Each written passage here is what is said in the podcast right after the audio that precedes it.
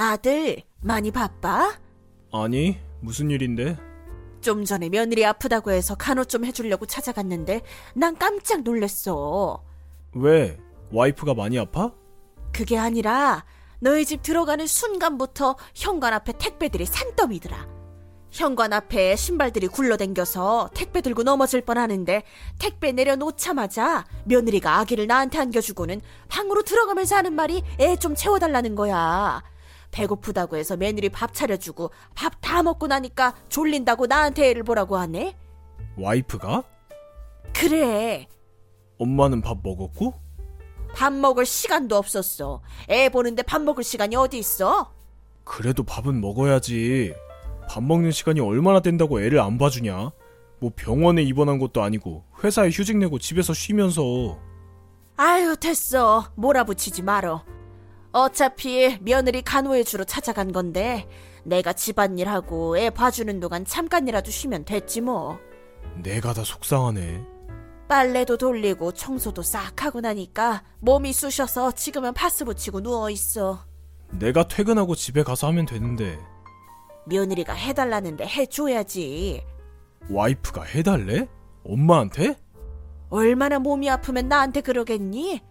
아침에 출근할 때 보니까 그렇게 심각한 상황은 아니었는데 며느리가 지금은 좀 괜찮은지 모르겠다.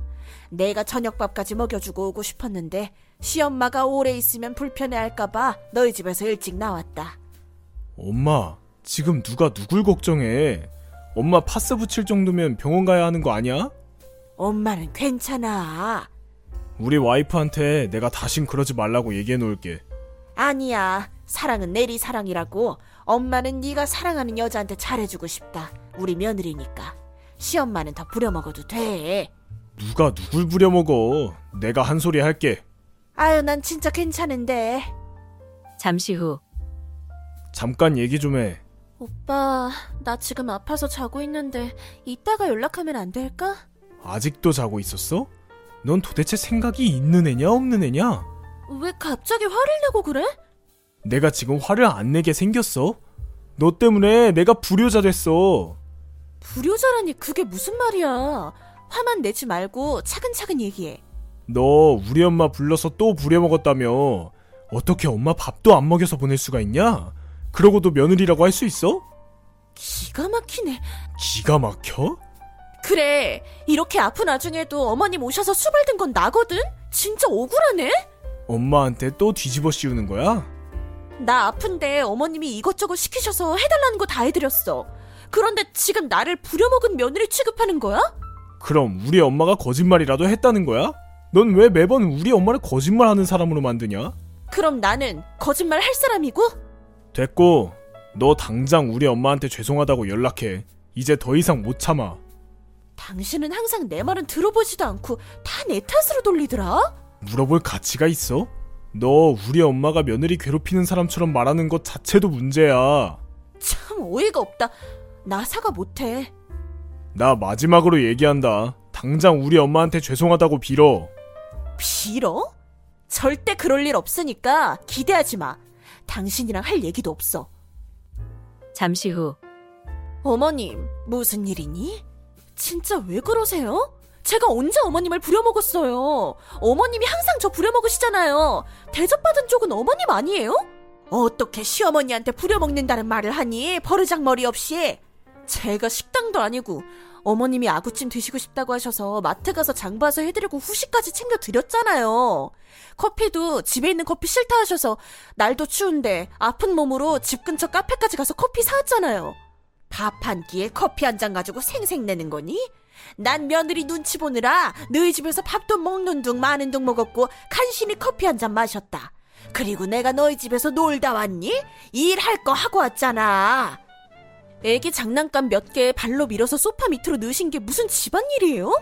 너 참 싹퉁바가지다. 결혼할 때부터 마음에 안 들더니 아닌가 했더니 역시나 싸가지가 없구나. 어머님, 지금 저 마음에 안 드셔서 이렇게 괴롭히시는 거예요? 괴롭히다니? 내가 널 언제? 진짜 억울하네요. 사과는 제가 받아야죠. 그래? 그럼 시어머니가 며느리한테 엎드려 사과해야지. 무슨 엎드려서 사과를 하신다고 그러세요? 아들한테 얘기하마. 내가 너한테 엎드려 사과했다고. 며느리 아파서 찾아간 시어머니가 오히려 며느리한테 사과했다고. 그 늙어서 노망난 시어머니 잘못으로 하자. 어머님 정말 왜 그러세요? 왜 매번 거짓말로 사람을 곤욕스럽게 하세요? 이제는 남편마저 제가 진짜 이상한 사람인 줄 알잖아요. 너는 시어머니를 며느리 골탕 먹이는 사람으로 만드는구나. 사실이잖아요. 저 진짜 어머님 때문에 정신병 걸릴 것 같아요. 따지려고 연락했냐? 우리 아들이 며느리 사과한다고 연락 올 거라 했는데 사과는커녕 오히려 적발하장으로 나오는구나. 전 억울해서 어머님한테 사과 안 해요. 어머님, 진짜 계속 이런 식으로 나오시면 저도 가만 안 있어요. 가만 안 있으면 네가 어떻게 할 건데?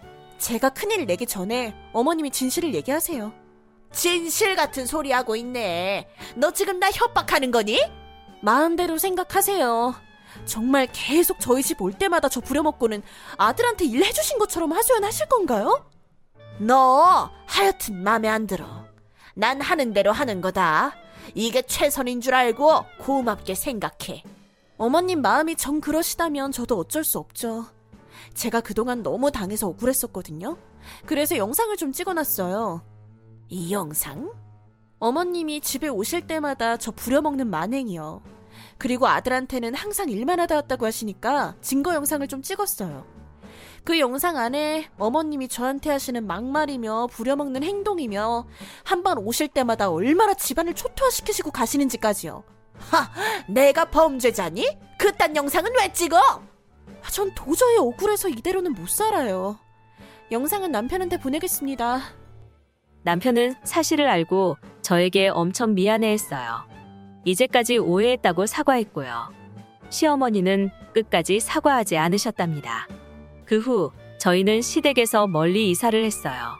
거짓 친절과도 작별해서 이제는 마음 편하게 살고 있어요.